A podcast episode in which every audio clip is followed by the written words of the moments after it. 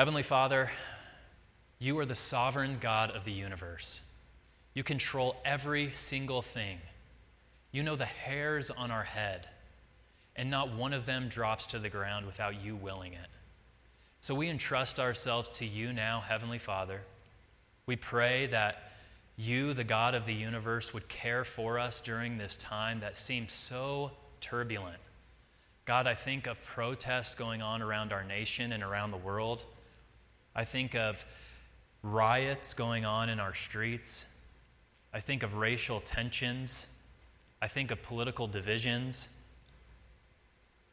And God, we confess we just don't have the wherewithal or the knowledge or the wisdom to handle these things on our own. So we entrust ourselves over to your sovereign care.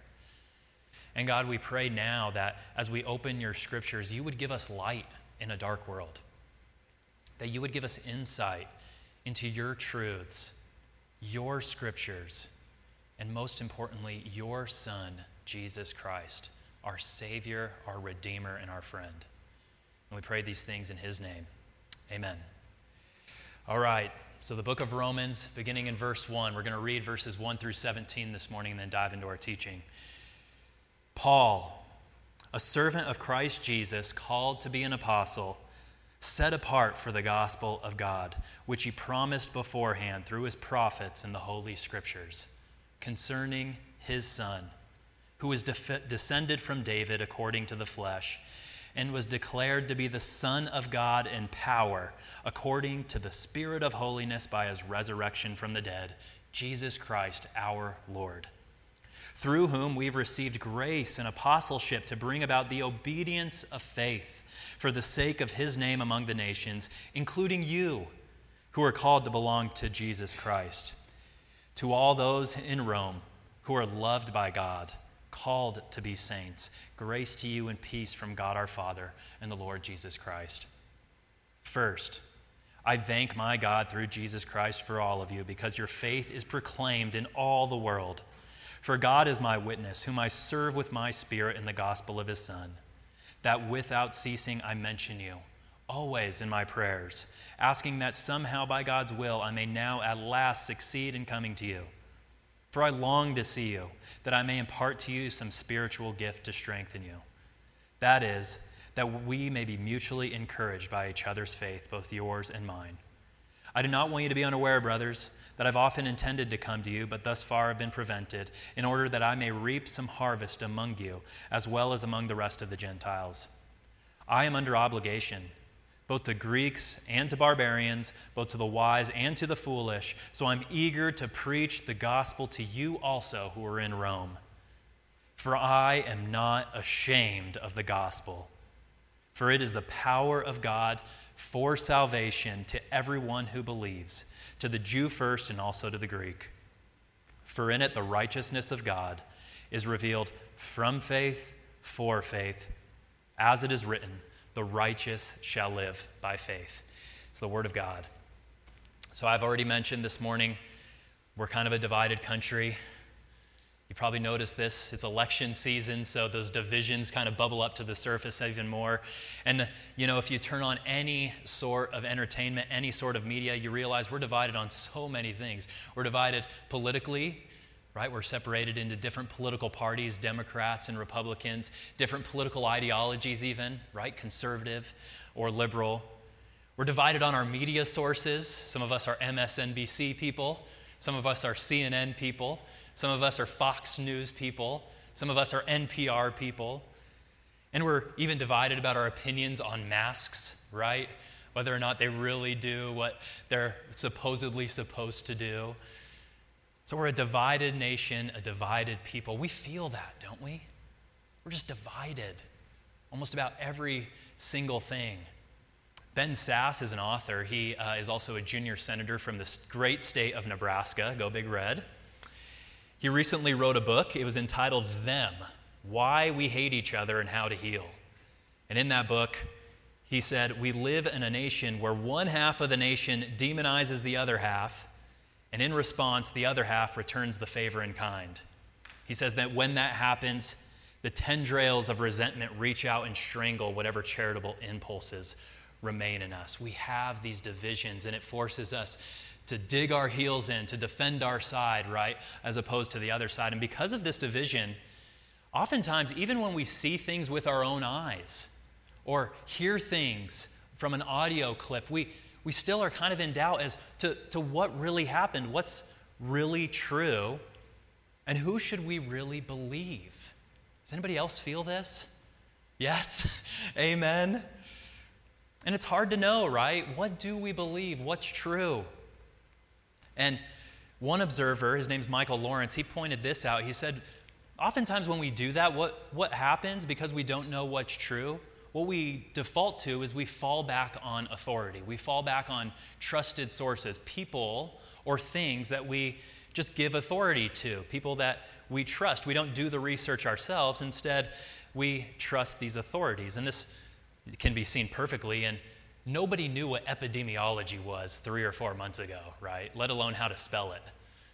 But now, you know, Anthony Fauci is one of the most known people in the United States. This authority on epidemiology is now one of the most known people. So we trust in these people and we generally say, hey, they're going to guide what we want to believe and what we know to be true. And just, by the way, just to prove how divided we are, Many of you, uh, and this is totally fine, many of you, you even hear the name Anthony Fauci and you're like, ah, I don't know if he's really trusted, right? Just further showing how divided we are. Okay, so science is one thing, but what about religion? Who can we trust in the realm of religion? After all, many people claim to speak for God, right? But the question is, how do we know that their message is true? Paul begins his letter to the Romans by trying to establish trust. That's what he wants to do. He wants to establish trust. He wants to lay the groundwork of trust because Paul doesn't know this Roman church, as we just read, right? Paul had heard of the faith of this church, but he'd never actually visited this church. He doesn't know all the people in this church. And he wants to make sure that this church knows what they believe and that what they trust in and what their faith rests in is true. He wants them to have that rock solid assurance that what they believe about God is true. And if you've read Paul's New Testament letters, they usually fall into one of two categories, right? So there's like the corrective Paul, where he's trying to correct false beliefs, he's trying to correct false views, he's trying to correct false practices. But then there's also the protective side of Paul, and that's what Romans is the protective side. He wants to give them right teaching, right doctrine, so that they would be protected against false teachers who want to come in and promote false teaching. So, this is protective Paul wanting this church into, in Rome to know what they believe and why they believe it. And that's why most people, when they think of the book of Romans, they think of doctrine or theology, right? Teaching, heavy on doctrine. And that's right, because Romans lays out, really, if you want to summarize what Romans is, it lays out the basics of what it is followers of Jesus Christ believe. It's that simple. One author said that Romans is basic Christianity. It lays out the doctrines of what Christians believe so that everybody can know it. So it lays out the doctrines of sin, doctrines of judgment, doctrines of salvation, and use these big terms like justification and sanctification, sanctification and adoption and glorification. And another way you could put this is Romans is kind of like this basic Christian grammar. Remember a grammar book when you were younger? That's what Romans is. It's a basic Christian gram- grammar, a vocabulary of followers of Jesus. And just to dispel a couple of ideas here. Okay, some people think of doctrine or they think of theology, and immediately a few things come to mind, right? The first thing that comes to mind is, oh, well, that's really just, that's academic, that's ivory tower, that's for people with advanced degrees, that's not for just normal people like you and me, right? That's, that's a common notion. And in one sense, there's some truth to that, in that, yes, doctrine is academic because it's going to force us to use our minds. Because Jesus himself, as we read earlier, right, wants us to love the Lord our God with all of our heart, all of our soul, all of our mind, and all of our strength. So, yes, we are going to engage our mind as Paul works us through his letter to the Romans.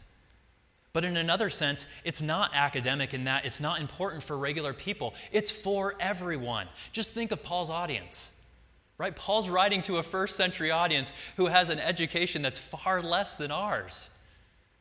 So, Paul wrote this for regular people, that these things aren't meant to be understood by just a few, but all of us, that we would rejoice in these truths because our mind is a lot like a cup okay? And we can either fill that cup with godly thoughts, biblical thoughts, true thoughts. And it's not as if we have a full cup of those things or our cup's empty. No, if, if we don't fill our cups, our minds, with godly thoughts, something else is going to fill it. It's not going to remain empty. So our, our thoughts are going to be shaped by something other than the Bible, something other than God. And Paul wanted this church, these ordinary followers, to have minds filled with godly thoughts. It's the, the, the same is true with us. And another notion is, you know, there's kind of this disconnect. We know we're supposed to have a relationship with God, a relationship with Jesus. And we sometimes say, well, there's theology over here, knowledge about God, and then there's relationship with God over here, right? And we kind of see these things as separated from one another. But just think about this, right? My wife and I, we've, we've almost been married eight years. We're coming up on our eight year anniversary in August. And if you were to come to me and ask me, hey, what, what's Hannah's birthday? Or what's Hannah's favorite color? Or what are Hannah's likes and dislikes? And my answer sounded more like a bad rerun of the newlywed game. Instead of true facts about Hannah, you would question whether or not we really had a relationship, wouldn't you? You start to wonder do you really have a relationship with this person? Do you really know this person that you say to be married to and have a relationship with? See, here's the thing doctrine and relationship are not divorced from one another, they're actually intimately connected to one another. I like the way Michael Horton put this. Michael Horton is a theologian. He said, A personal relationship with a God about whom you know nothing is not a personal relationship. So we want to have true thoughts about God in order to enhance our relationship. And here's the reality. Here's the reality. Everyone has a theology. Everyone has a set of doctrines, a set of basic beliefs that they believe in about God. And to prove this, just think with me for a moment. When I say the name Jesus, what comes to mind? If you were to try and describe Jesus back to me, automatically you are doing theology. You are trying to think, okay, who is Jesus? What does the Bible say about Jesus? How do I describe Jesus? How do I explain Jesus? Everyone has a theology. So the question isn't, do you have a theology or don't you? It is, is your theology biblical or is it formed and shaped by something else? Are those beliefs true and are they trustworthy? So, before Paul gets into kind of the meat of his letter, he wants to prove that what he's about to give to the Romans is true and it's trustworthy. So he tries to lay the groundwork of trust. In verse 1, he wants to let them know who he is. He wants them to know who he is, Paul, and why he can be trusted with this message that he's about to bring. Then in verses 2 through 6, Paul brings the message, the gospel. And he says, This is the message that's from God, and for that reason you can trust it. It's a trustworthy message. And then verses 8 through 17, Paul outlines his intentions, showing us why we need to trust this message. So, the first point, Paul lets us into who he is. Who is Paul? He wants this church in Rome to understand who it is that's writing to him. And it's important because what Paul's trying to do is he's trying to establish authority, right? And authority kind of has two levels. You can think of it this way, right? On the one level, authority is about having a credible message. So when you're going through the grocery store and you're at the checkout line and you see two newspapers, one is the National Enquirer and the other is the Wall Street Journal, which one is more credible? The National Enquirer? No, the Wall Street Journal. We know that it's a credible source, don't we? Because The people at the Wall Street Journal have a history of credibility. They have a history of, you know, a certain standard of journalism and a series, a series of editing and fact checking. They have credibility behind what they say. And so, for that reason, they're more, in, more credible than the National Enquirer. But there's a second level to authority, right? When somebody has authority, they not only have credibility, they have power behind what they say. They have power to affect something in whatever it is that they're saying. So, when I'm cooking dinner at home and the spaghetti is just about ready, and I tell my three year old daughter, Hey, Lainey, will you go upstairs and tell Eli that it's time for dinner? And so she runs upstairs, and I'm finishing dinner, and four minutes, five minutes, six minutes have passed, and I've set the dinner table, and uh, we're just waiting. Where's Eli? Well, Lainey has no authority over Eli. So she said, Eli, it's time for dinner, and he goes about playing with his toys. Now, if I tell Lainey, Mom says it's time for dinner, and go tell Eli that, and she goes up and says, Mom says it's time for dinner, Eli's down in two seconds. Right? It's because my wife has an authority, an inherent authority over Eli, and she has power in the words that she says. Paul, in verse 1, outlines his authority. He says, I am Paul is how a traditional letter would have opened up. It's his greeting Paul, I'm a servant of Christ Jesus, called to be an apostle, set apart for the gospel of God. So let's take those in order really quick. First, Paul is a servant of Christ Jesus. That word servant is the Greek word doulos, it means slave. Now, a slave doesn't have any authority of his own. A slave is under obligation to do what his master says, when his master says it, how his master says it. So Paul is saying, here's who I represent, here's my source of authority. It is Jesus. Jesus is my Lord. He is my king. I am his slave. I am his servant. So if you want to know where my message comes from, it's not on me, it comes from a credible source, Jesus. But even more than that, Paul says he's called to be an apostle set apart for the gospel of God. And to be an apostle meant not only that you had a credibility, but that you had a power. And we see this actually when Jesus is calling his first apostles to himself. We see this in the Gospel of Matthew. Jesus is calling what he calls at that time his disciples to come to him. And then we read that Jesus, when he called these disciples, gave them authority over unclean spirits to cast them out and to heal every disease and every affliction. And then there's a name change. They're no longer disciples, they're called apostles, sent out ones with the authority of Jesus. And we're told these 12 Jesus sent out, instructing them Go nowhere among the Gentiles, enter no town of the Samaritans, and proclaim as you go, saying, The kingdom of heaven is at hand. The very same message that Jesus began his gospel ministry with. So these are people who have the authority to teach with the power of Jesus. They have that authority. Later on in the Bible, by the way, we see that these same apostles, in order to be an apostle, you had to witness the resurrected Jesus as well. So, when Paul enters into his letter with the Romans and he says he's called to be an apostle, what he's saying is, I am a witness to the resurrection of Jesus. I've been sent out by Jesus with the same powerful teaching authority as the, of Jesus. So that what I'm writing you are not just my words, not just the words of Paul, not just something I made up. It's not my interpretation. I actually write to you with the authority of Jesus Christ himself.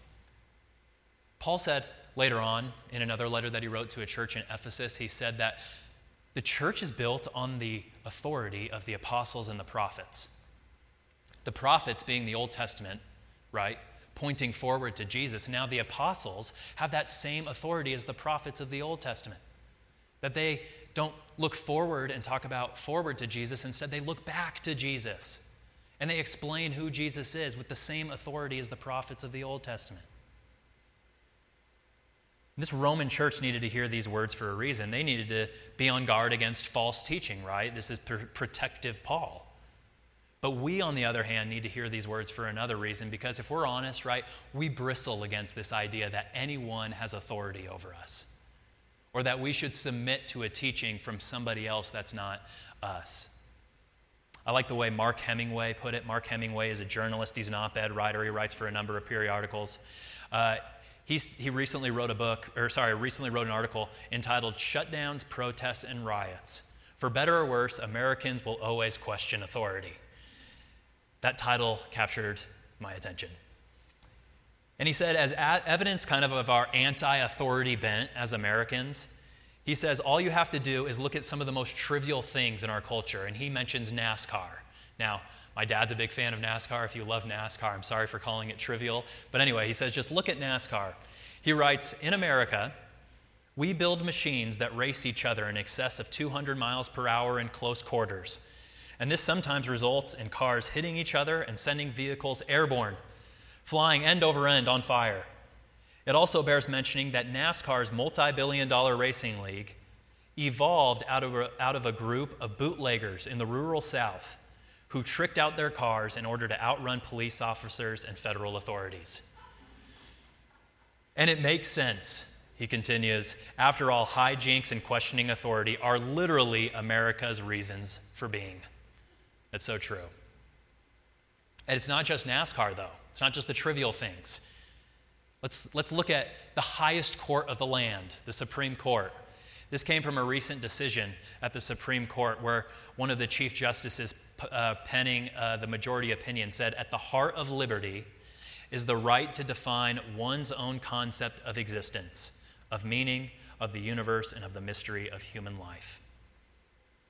So, see, whether you look at NASCAR or whether you look at the Supreme Court, they're saying the same thing, right? At the core of what it means to be an American is the right to determine what we believe is true, what we believe is false, what we believe is right, what we believe is wrong, what we believe is good, what we believe is bad. In other words, we want to be free to determine what we deem true, what we deem best for our own lives. And therefore, we are the highest authority, and all other authorities are pretty suspect, right? So when it comes to things about God or Jesus, we say things like, well, that's your truth, but that's not my truth.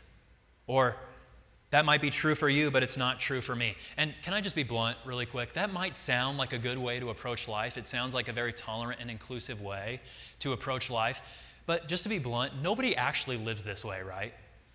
When, when you're driving your car and you come to a stop sign, and you look around and there's nobody, nobody near you, but you see a car coming from this side, but you think that they're going to stop. It's a four way stop, and you continue through the intersection, and they just blow through the stop sign and hit you. And you get out and you say, Hey, what's the deal? Didn't you see the stop sign? And if they got out and said, Well, that stop sign's true for you, it's not true for me, what would you say? You'd say, Give me your insurance. You're straight up out of your mind. Paul says the message he brings, it's not simply the message of Paul, an interpretation that Paul made up true for him but not true for us. No, it's the message of Paul who's been called to be an apostle. Meaning everything he writes has the stamp of divine authority to it. Has the authority of Jesus himself. We want to be people who submit to Jesus. We want to be people who follow his message, believe his truths. So the point is this we can trust this me- message we can trust this message. And this is going to require a d- great deal of humility because I guarantee next week we're going to be talking about very particular things about sin. We're going to mention things like homosexuality, which comes up in Paul's letter to the Romans. Later on in Romans, Paul talks about this concept of predestination. These are ideas that we automatically kind of bristle against, whether or not it's because of our culture, because of what we believe to be true about God by default. But nonetheless, can I encourage you as we move through Romans to have a deep seated humility, a posture of receiving and being challenged by what not just Paul has to say, but Paul, who's called to be an apostle, Paul, a servant of Christ Jesus. After all, can I ask you, who's more likely to be right when it comes to Jesus and God? Is it Paul who lived during the time of Jesus, who lived in the same region of Jesus, who witnessed the resurrection of Jesus, or us 21 centuries removed? So, can I encourage us deep humility as we encounter this message? Because Paul's saying this is trustworthy. My message is trustworthy. I am trustworthy. But Paul also shows he brings not only his trustworthy person, but his trustworthy message, because the message is not about himself. Paul makes clear this message is about God. He says that he's Paul, the servant of Christ Jesus, called to be an apostle, set apart for the gospel of God. And that's all that Romans is going to be about is the gospel of God. The gospel meaning good news, good news of Jesus Christ. In fact, that's what gospel means. It literally means good news. It's an announcement, it's a declaration about something God has done through his son, Jesus Christ, not something that we do. It's an announcement. So, Paul outlines this gospel in the opening here, his message, and he says where the gospel is from. He says it's from God, but then in verse 2, he says this gospel was promised beforehand through the prophets in the Holy Scriptures. So, Paul didn't make this good news up. He says it's promised beforehand in the Holy Scriptures concerning his son, who was descended from David according to the flesh. Paul's message is not some newfangled thing, it's something that had already been laid down and promised before. And actually, the best way to understand this comes from a children's storybook. Every night, my, my kids and I, we read this book called the Jesus Storybook Bible. And on the very first pages, when you open it up, it says, God wrote, I love you. He wrote it in the sky and on the earth and under the sea. He wrote his message everywhere. And God also put it into words, too, and wrote it in a book called the Bible. Now, some people think the Bible is a book of rules telling you what you should and what you shouldn't do. The Bible certainly does have some rules in it, but the Bible isn't mainly about you or what you should be doing. It's about God and what He has done. No, the Bible isn't a book of rules, but it's most of all a story a story about a Savior, a story about God's Son. Every story in the Bible whispers His name. From Genesis to Revelation, it's one unfolding story about Jesus. So if you want to know what the Bible is about, it's not rules, it's not heroes to emulate. It's a story about God's Son descended from David. I like the way Alistair Begg put it. Alistair Begg's a pastor. He wrote In the Old Testament, Jesus is predicted. In the Gospels, Jesus is revealed. In the book of Acts, Jesus is preached. In the epistles, like we're reading now, the epistle of Romans, the letter of the Romans, Jesus is explained. And in Revelation, Jesus is expected. So, from Genesis to Revelation, it's an unfolding story about Jesus. And what Paul had in mind here, right, was verses like in Genesis 3, after Adam and Eve had sinned. We're told God came and He promised Adam and Eve, He said, One day a Savior will come who will crush the serpent's head, meaning death and evil and sin will be defeated.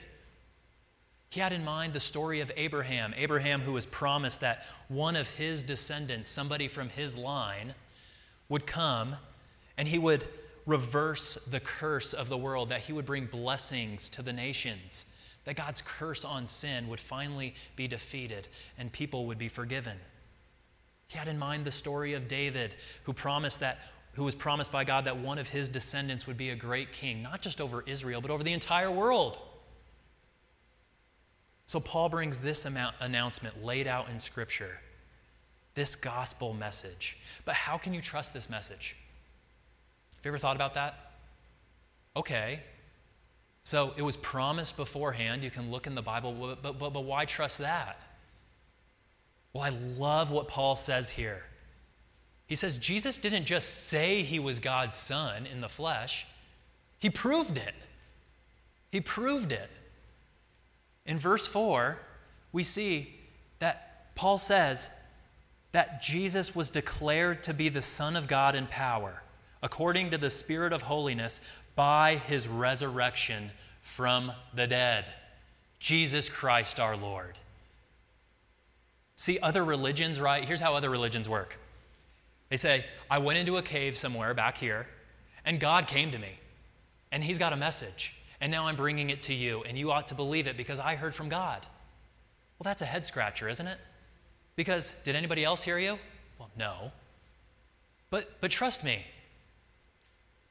See, but Jesus is, is different. He actually proves that what he said about himself is true.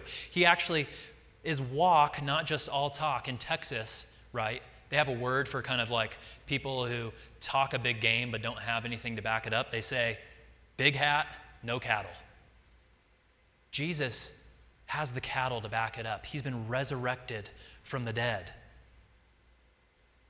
Jesus proves that what he said about himself is true, that he has defeated evil, he's forgiven sin, and he now rules over heaven and earth. And that these apostles actually witnessed his resurrection from the dead, so much so that they were willing to die for it. Now, one person said famously that many people will die for what they believe to be true, but nobody will die for what they willingly know is false. Isn't that true? After all, if I knew and I was trying to fabricate the idea that Jesus rose from the dead, and somebody came to me and said, Say that he didn't, otherwise you will die, I would back up my story pretty quickly. But the reality is, all of Jesus' followers, except for the Apostle John, all went to death proclaiming the same message that Jesus was resurrected from the dead.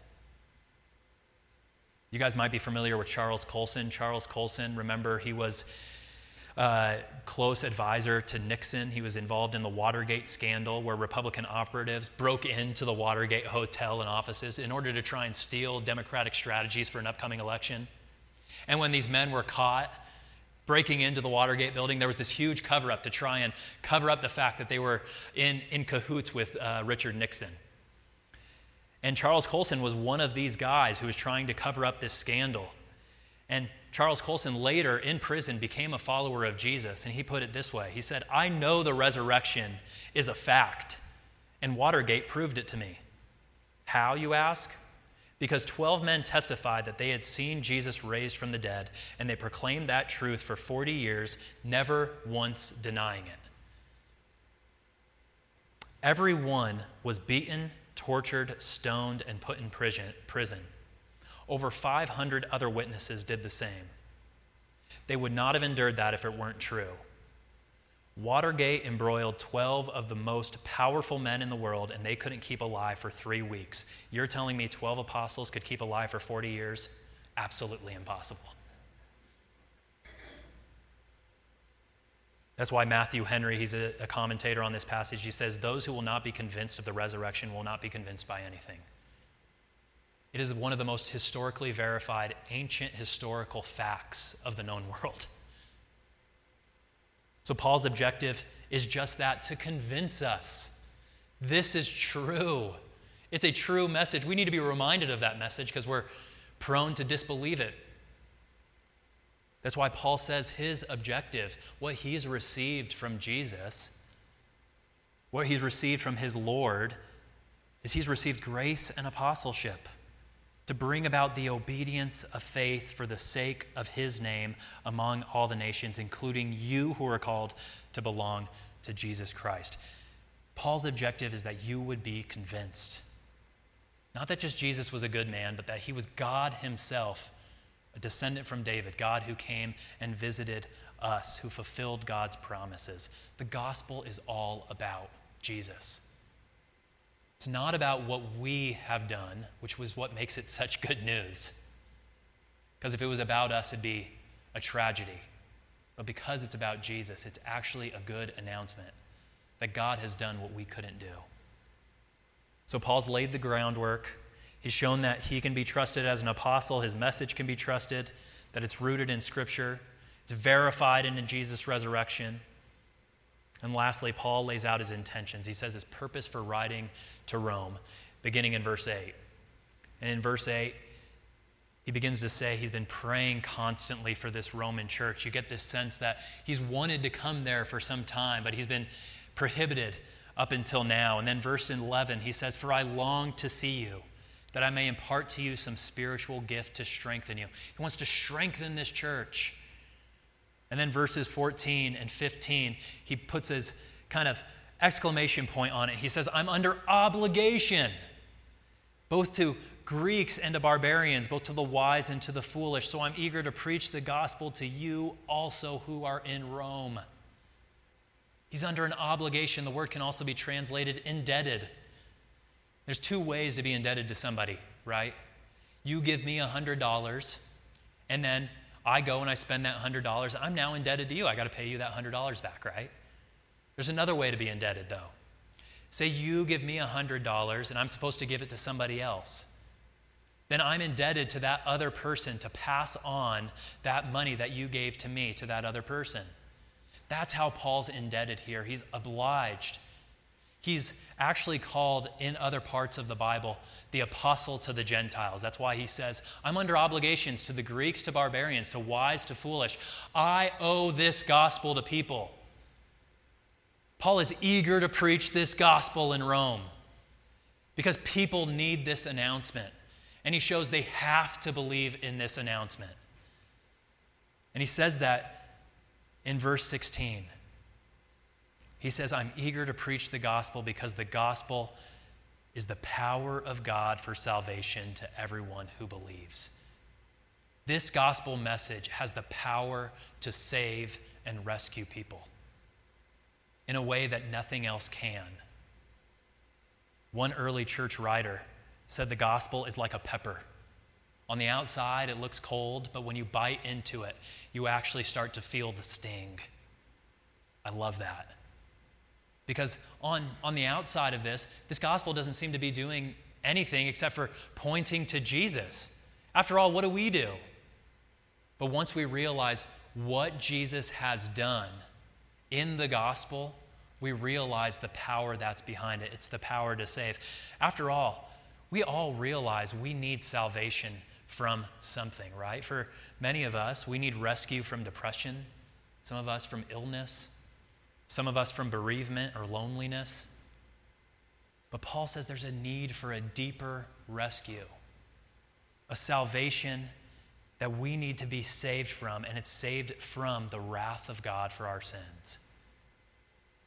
Jesus one time said, Whoever believes in me is not condemned, but whoever does not believe in me is condemned already because he's not believed in the name of the Son of God. So, see, when a person believes in Jesus, when they have faith in Jesus, they're saved from the penalty of their sins, eternal judgment, and the wrath of God, because Jesus on the cross died for their sins. But Paul says something different here. He wants to highlight a different part of the gospel. We see it in verse 17. Paul says, For in the gospel, the righteousness of God is revealed from faith for faith, as it is written, the righteous shall live by faith. He's saying the righteousness of God is revealed in the gospel. That's why you need to trust it, that's why you need to believe it. And this is what's known as the great exchange. See, in the gospel, when Jesus died on the cross, not only were our sins given to him, but Jesus' righteousness, Jesus' perfect life, was then credited to us.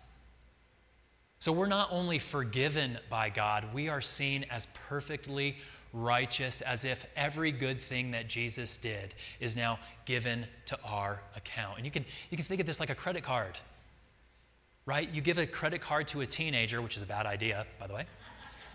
You give a credit card to a teenager and they run up thousands of dollars worth of debt. Now you can forgive that debt and you can pay off the debt of $1,000, $2,000, $3,000. But what you can also do is credit their account, put a surplus in their account that they'll never be able to exhaust. That's what Paul means by the righteousness of God. The righteous life of Jesus has been credited to your account if you put faith in Jesus. So that whatever sin you commit, you know that if you trust in Jesus and place your faith and belief in Him, you can never exhaust the righteous record that Jesus earned for you. You have a surplus of the righteousness of Jesus. It's the great exchange. You're not only forgiven and given a blank slate, you are righteous and perfect in God's sight. I was recently reading a book it was a book that I pulled off my shelf because we were moving, and out of it came this list. It was a list that I wrote when I was a sophomore in college, and it had things that I want to accomplish before I'm 30. And on that list were a lot of failures. One of them was I wanted to meet a standing president. One was that I wanted to visit 10 different countries. One was that I wanted to finish an Ironman, all of which I failed. But it got me really excited, so I went and started looking at some clips on YouTube of an Ironman. And there's this story that I saw. It was an Ironman uh, in 2014. Uh, the story of Peter and Steen Montrop. Now, if you don't know what the Ironman is, it's a 2.4 mile swim, a 112 mile bike ride, and a 26.2 mile run, all taking place in Hawaii in the blazing heat and humidity. And is the story of Peter and Steen Mantra. The funny thing about this story, though, is these two men that were running this race, one of them, Peter, has cerebral palsy. And Peter was being pulled by his brother Steen on this raft as he's swimming 2.4 miles across this ocean. And then after they're out of the raft, Steen picks up his brother Peter and he puts him into this custom made bike where he rides 112 miles with his brother. And then he puts him into a, a push, uh, a push cart where he runs with him for 26.2 miles. And you see them as they cross the finish line, that they go to the podium where everybody receives their Iron Man medal. And Steen, his brother, standing there, grabs the medal, turns to his brother Peter, and puts it on Peter. Steen had done all the work but he gives all the glory to his brother Peter. That's what God has done in the gospel through his son descended from David. Is he's done all the work on our behalf, dying the death that we deserve, living the life we could never live. And he calls us righteous and blameless. I want to close with a quote we never grasp the gospel until we understand that it's not fundamentally a message about our lives, dreams, or hopes. The gospel speaks about and transforms all those things, but only because it isn't about us. It's a declaration about God's Son, Jesus, who became man and made us righteous. Let's pray. Father in heaven, thank you that you have given us your Son, Jesus, and that you've given us a trustworthy source of knowing that message about your Son, Jesus. We pray, Father, that you would work in us faith, the faith that makes us righteous, a saving faith that saves us from your wrath and gives us a righteousness that we did not earn. And I pray, Father, that as we continue to follow your son Jesus, that you would help us, remind us that this gospel message is from faith and for faith, from faith from beginning to end, that there's nothing that we can do to make ourselves righteous in your sight. There's nothing that we can do to save ourselves. Would you apply that message to our minds and our hearts and give us the faith to believe it more and more each passing day? We pray this in the name of your Son, by the power of your Spirit. Amen.